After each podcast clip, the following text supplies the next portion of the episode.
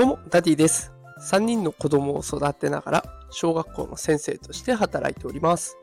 このテクラジでは、AI や NFT といった最新テクノロジーの情報を毎日お届けしております。さあ、今日のテーマは、仕事で使えるチャット GPT の便利な使い方3選というテーマでお送りしていきます。さあ今日ね、チャット GPT の便利な使い方を放送していこうと思いますが、結論を先に伝えていきます。結論は1つ目、会議のアジェンダ。会議で話すべき内容の一覧ですね。会議のアジェンダの作成。2つ目、プレゼン資料の作成。3つ目、転職活動のサポート。この3つについてね、今日は紹介していきたいなと思います。で、今回は、えー東洋経済オンラインさんの記事を参考に、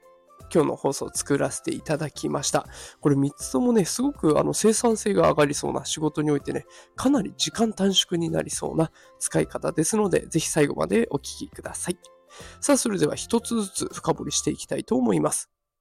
最初の会議のアジェンダの作成です。まあ、会議をね、どうやって進めたら効果的なのかって結構迷うことありますよね。で、せっかく集まってもらったんですから、どうせだったらね、有意義な時間にしたい。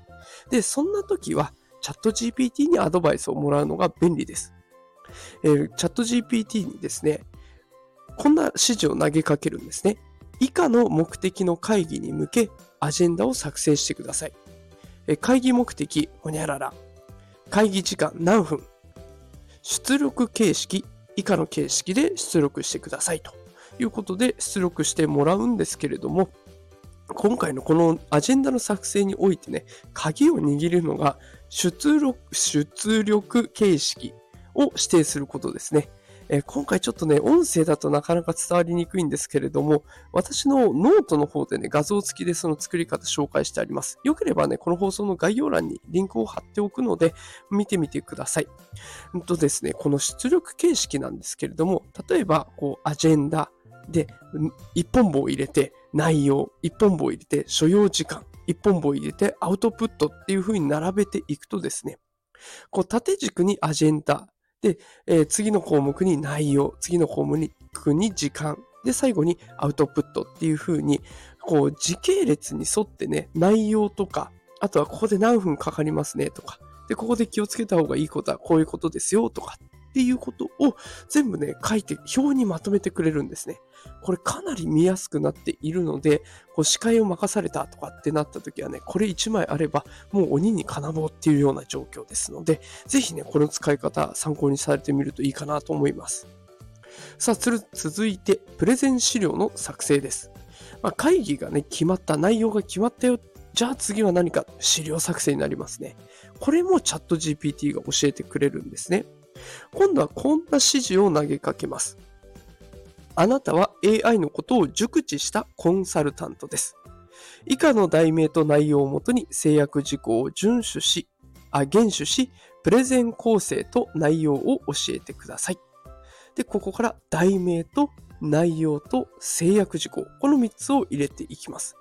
で、ここでのポイントは、私最初に AI のことを熟知したコンサルタントというふうに、えーチャット GPT の役割を明確に定義づけました。で、これは別に AI のことを熟知したコンサルタントじゃなくても OK です。子育てのプロです。でもいいでしょうし、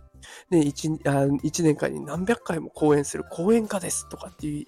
役割の指示の出し方っていうのはいろいろありますので、あなたのね、作りたいプレゼンに合わせてその道のプロを設定してあげる。そんな感じでね、役割を入れていくっていうと、で、それに沿ってその人になりきってチャット GPT が答えを出してくれるので、かなりいい状態で、えー回答がね、得られることができます。で、しかもですよ、ここでチャット GPT が出してくれた回答をさらにレベルアップする技もありまして、ここで作成した資料を実際に上司の方に見せるとか、ね、相手先に見せる前に自分でチャット GPT に投げかけちゃうんですね。あなたは私の上司です。ね、以下の上司の特徴に従って、あなたが上司になったつもりで文章をレビューしてください。ってやれば、ね、この上司になりきって代わりに私のプレゼンを評価してくれる。こういうことに気をつけた方がいいですよ。他の目線はないですかね？とか質問があったりするので、事前に対策が打てちゃうんですね。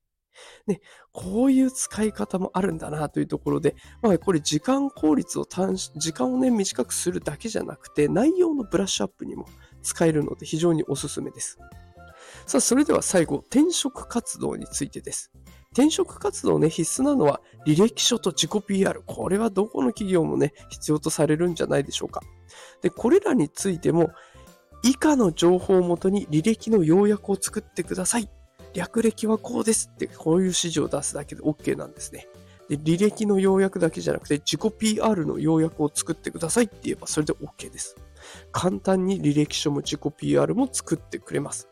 で、そこにですよ、さっきの上司の人とのシミュレーションみたいなやつを活用すると効果が上がります。例えば、あなたはキャリアアドバイザーです。以下の文面をレビューし、魅力的な自己 PR 文に書き換えてくださいって言ったら、ね、さっきのあの文章をそのまま添付して、で、それで送っちゃえば、チャット GPT が、あ、ここはいいですね。ここはもっとこういう書き方にすると、よりあなたの魅力が伝わりますよ、みたいな感じでね、どんどんどんどんよく、内容を良くしてくれるということなんですね。さあ、いかがでしたでしょうか？今日はチャ仕事で使えるチャット GPT の使い方を紹介させていただきました。3つの使い方を紹介しました。もう一度振り返りますね。1つ目、会議のアジェンダの作成。2つ目、プレゼン資料の作成。3つ目、転職活動のサポート。もうね、何でもできるチャット GPT でございます。もうチャット GPT を使って資料を作り、で、チャット GPT にその資料をブラッシュアップしてもらう。もう全部チャット GPT でできてしまいますので、もっとことん使ってね、生産性を上げていってはいかがでしょうか。ということで、今日も最後まで聞いてくださりありがとうございました。え毎日こんな感じでね、AI 情報、NFT 情報をお届けしております。もしまた聞きたいなと思ってくださった方は、ぜひね、フォローボタンポチッと押してくれると嬉しいです。それではまた明日も朝6時にお会いしましょう。働くパパ、ママを応援するダディがお送りしました。それではまた明日。さよなら。